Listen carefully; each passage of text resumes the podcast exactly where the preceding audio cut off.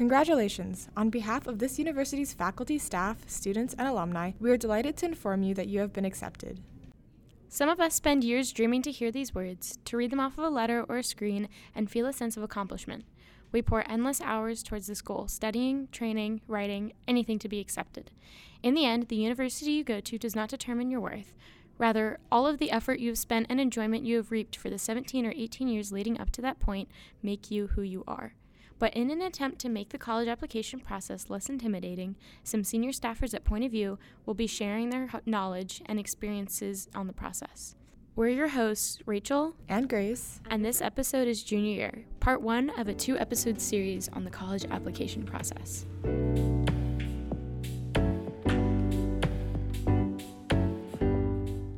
I'm Grace, and I'm a senior at Northview. I'll be graduating in the year of 2023. And I'm also a senior, and I'm Rachel, and I will also be graduating in 2023. Even before junior year, there are opportunities to get started on looking forward to college in your freshman and sophomore year, um, and whether that's like specializing um, into classes or really exploring those opportunities. Yeah, I would say if you already have an idea of like what career or major you want to pursue, you can really reflect that in your schedule. Of course, if you don't have an idea, that's fine too. I would just say to explore what you're interested in. So I would recommend like choosing classes that are similar to your interests. Like for example, I chose to not take AP Chem because I'm really bad at chemistry. But if you're interested into chemistry and the sciences, then you can choose to take like AP Chem after your honors chem or after your um, on-level chem class. So just um, really specialize in those topics you think you're interested in, because then that appeals to admissions officers because they know what you're interested in, and that you pursue it. And it also just um, helps you explore what you like. Another thing is that if you don't know what you want to do, a lot of it is like exploring possible things you that you might want to do, whether that be like in club fair, you can sign up for different clubs or maybe take a risk on a class that you're like, "Oh, maybe maybe I'll like this, maybe I won't." Um, just really explore take this time in high school to explore what you might be interested in. Also because you're not wasting tuition money on being like mm, let me spend a semester on this. Oh wait that was a couple thousand dollars down the drain. Oh great. Um, so and then we'll transition into maybe like our actual junior year start thinking about um, the actual colleges that you want to go to. Uh, what's your situation like? Um, kind of some tuition fees. What location would you want to go to? Um, if you like cold weather, go up north. If you like southern weather, stay down in the hot, hot sun. yeah, and if you have sort of an idea of the university you want to go to, um, you can even sort of research like about what AP credits they take or maybe like what dual enrollment classes you can transfer and add that into your schedule so you can like get a head start pay less tuition money by transferring AP credits. And also make sure that you meet all the requirements in um, like from schools. Like I was applying junior year or I was looking at schools junior year and I was like oh I need a fine arts credit I don't have a fine arts credit so that gave me the opportunity to check senior year and be like, oh, I have space in my schedule for another fine arts credit. And that could tie into like just throughout your high school career, not just junior year of checking those prerequisites to apply to college. And most colleges, it's pretty standard. That's what I found. Yeah, usually the requirements will match like the Georgia graduation requirements. But what really got me is, especially in the UC system, they require a fine arts credit to even be accepted. So after you sort of talk to your parents about stuff or like even just consider like your own opinion on location and demographic and what kind of people and places you want to be around especially like urban or rural areas because that should uh, be a part of your thought process i think you should um, also start to go on college visits if you have the time and the resources to go because it's nice just knowing like just being there in person just to see where you would be I really found that going on college visits, I mean, even junior year or sophomore year, is really nice because you can take those official campus tours. And I think I went touring somewhere and they gave me like a curriculum map that I was like, oh, this is really cool. And then I pulled it out of my like folder the other day and was like, oh, I actually really, really needed this in order to compare the programs at different places. Yeah, and being there physically can get you an idea of like how are you gonna go about the campus? Are you gonna walk? Are you gonna bike? Like, is there a train system? And it also gives you an idea of like the life around the campus. Is it just like more of a college town where it's just like there's it's only popular because the university's there or is it like a more urban area where you can like um, go out to more places? And that's that's something that like no one can really determine for you. Um, so when you're looking at these colleges definitely be sure to think about am i a big city person? Do i really like socializing? Or do i like having a small environment and then once you start kind of researching and going on visits, if you know the program that you want to go into, start comparing those to other colleges. Um, a good way to r- search these up is kind of just look up university name undergraduate or university name admissions, and that way you can. Um, really start learning about those programs. And if you don't know what you want to do, just look at the programs that they offer and think, well, how, what's the quality of this program with the quality of that program? Like, how is this school overall for all the things that I think I might want to do?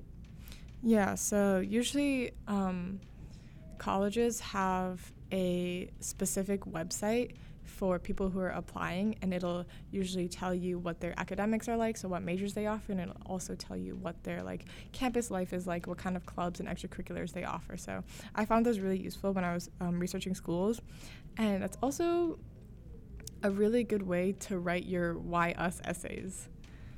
Oh, I didn't have to write any of those. I was I was lucky. And so when you're looking at universities, when you're choosing which ones you want to apply to, um, most people have this sort of structure of having safety, target, and reach schools. So I think it depends on like which website you use or which person you ask, but I would say mostly safety schools are schools that have like you have like a pretty decent chance of getting into like 60% acceptance rate. And meanwhile target is like maybe something that like fits you but is still a little iffy on if you get in and then reach is like maybe like a 15% chance of getting in like something that's like that like you think you might have a chance at. It might be kind of small but like my advice just would just be like if you have the money to pay the application fee just go for it. Oh yeah. I had one school that i like yoloed and i was like oh you know maybe. Like it'd be fun to know. But eventually like or excuse me overall um, safety reach and target are what is what fits you. It's not a blanket like, oh, X university fits into the safety category. It's really what you um, what you're like and what you think. Then you have at the closer to the end of junior year is rec letters from teachers. Um, it's recommended that you get rec, rec letters from two different teachers. Um, and kind of like from two different subject areas maybe one you're really proficient in and that you really enjoy and then one that you maybe don't enjoy as much or just in another subject. So like humanities and stem is like a good general rule that's the advice that i've gotten. You want to show that you're good at humanities and stem.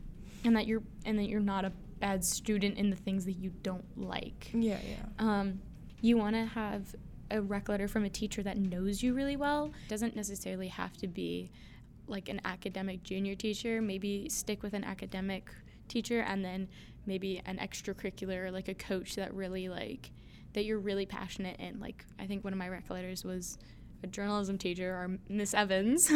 so cuz I'm really passionate that and I eventually want to go into that and she could write a good rec on that. Yeah, so most, mo- most universities will require at least one recommendation letter from a teacher that taught you just to sort of get to know who you are as a student from somebody else's perspective. But I think also a lot of universities allow for two recommendation letters from teachers, and also some of them allow for letters who aren't even from teachers, like from coaches or like an employer. Make sure you ask teachers at the end of junior year rather than like the beginning of senior year because they need to have time to either think about your rec letter or possibly write it. Um, some teachers may not write it over the summer, but at least they know that you're going to be requesting it in in the fall of senior year.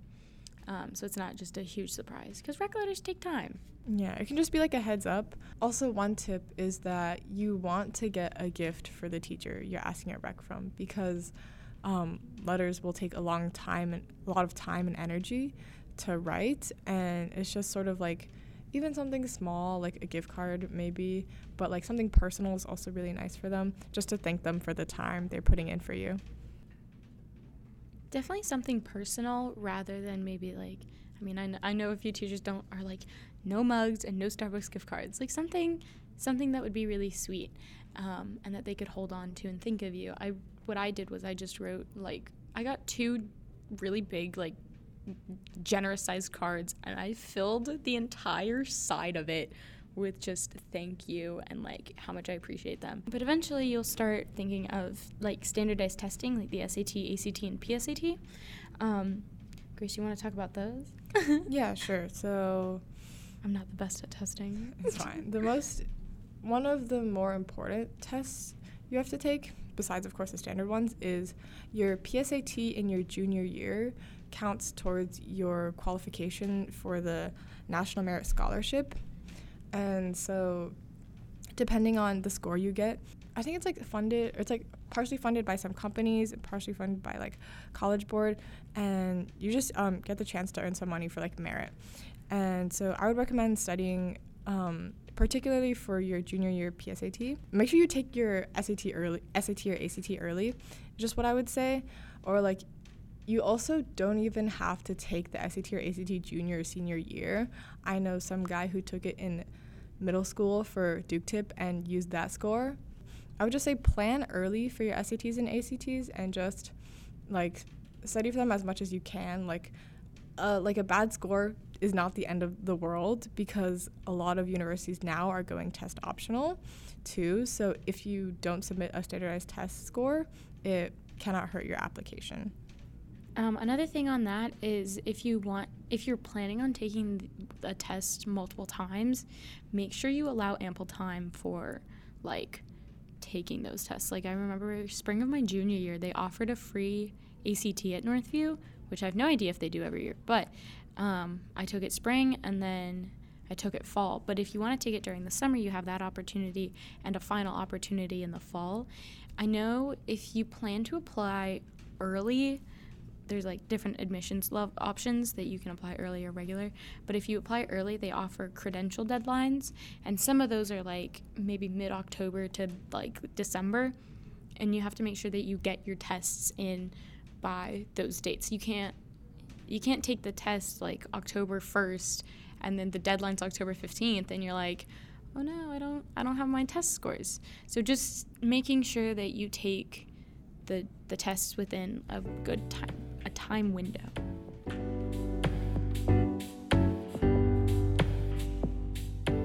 So that's going to be our perspectives on how you can prepare for junior year and before applying to college. Uh, now we'll look at some questions submitted by other students. Uh, so the first one is when should I start applying? I would say start looking at the prompts summer of junior year if they're out already um, and start I started writing my essays over the summer, and that made it a lot easier on me because I had a large portion of my essays done while and I could just like edit them while I was going through like a hectic senior year. The next question is going to be how many colleges should I apply to? Um, this is kind of just a you thing. Um, I don't think a number of college is like standard or anything. I know some people that really really didn't know where they wanted to go and applied to like 20 plus. Um, and then I know people that are just applying to one or two. And another thing is also like application fees. I mean, th- I think the most expensive one I had was like 85. What about 85? Mine was like 90, the most expensive one. But I mean, they rack up. I mean, so really think about like maybe, I guess a standard idea would be like one safety, one reach, one target depending on like how you want to do it. Um, and it's just apply to wherever. I mean, you can do a YOLO school like I did. yeah, like I applied to 10 universities, and even though I already had like most of my essays done by winter break, because the deadlines um, for most universities is like January 1st, by winter break, I was like so over it. I barely wanted to like write any more essays. So for me at least, my limit was like close to 10. And oh, another note, since I was on the topic of like the January deadline, a lot of universities will have an early deadline where you can choose to apply early. So that's like early action. Like, for example, UGA has early action and the deadline was in October. Um, other early um, application deadlines are early decision, which is when you uh, bind yourself to a university. Essentially, you're telling that university, if I get in, I will go, which that is a lot of commitment. You have to get like a counselor signature for that. Another type of early application is REA, which is restricted early action. So you can only apply to um, one private university early action. And then, of course, regular decision. But yeah. Um, Grace really just touched on that really well. Um, so, what's Common App? A Common App is going to be the most common, hence the name, uh, platform that um, colleges use to organize their applications. Um, they're going to have all the questions, um, all of the deadlines on there, all of the requirements. Yeah, so aside from what the university is asking from you, there will be one overarching essay, your personal statement, that is a Common App prompt. And also on Common App, you'll usually fill out things like your academics and you'll be able to write in your activities and awards. There also might be prompts from colleges that you need to fill out, and I just like to call those supplemental writings, just or supplementals. And then what should I focus on? What sh- and then what should I focus my senior year on? Um, I would say just really making sure that you stay on top of those deadlines. I would say don't take it too hard because you know you're going to have to be working on those essays on top of all of your schoolwork. And probably just second semester, just like enjoy it. Go on senior trips and like have fun. Make make the most of your time. Don't get senioritis because you have to submit a second final transcript. Um, so you can't let your grades go totally downhill. Well, yes, that's true. But like, I would say don't like, don't let the pressures of school get to you. I like that. That's very, very profound. Um, and then the last one is going to be how do I go about applying for scholarships?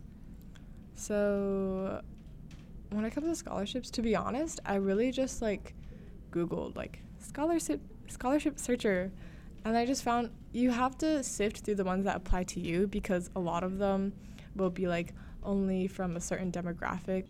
And some colleges do like automatically consider you for some scholarships, right?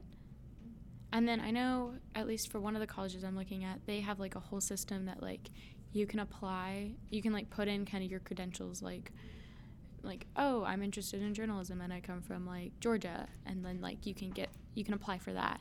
Yeah, and at least at Northview, the counselors will usually send out emails to your outlets about some scholarship opportunities, so just check those as well. This concludes the first episode of our two episode series on the college application process. Thank you so much for listening. For the transcript of this episode, head to the Point of View tab on our website, nhsmessenger.org, and follow us on Instagram, Twitter, and Facebook at NHS Point of View for updates and new episodes. We've been your host, Rachel. And Grace. And this has been Point of View.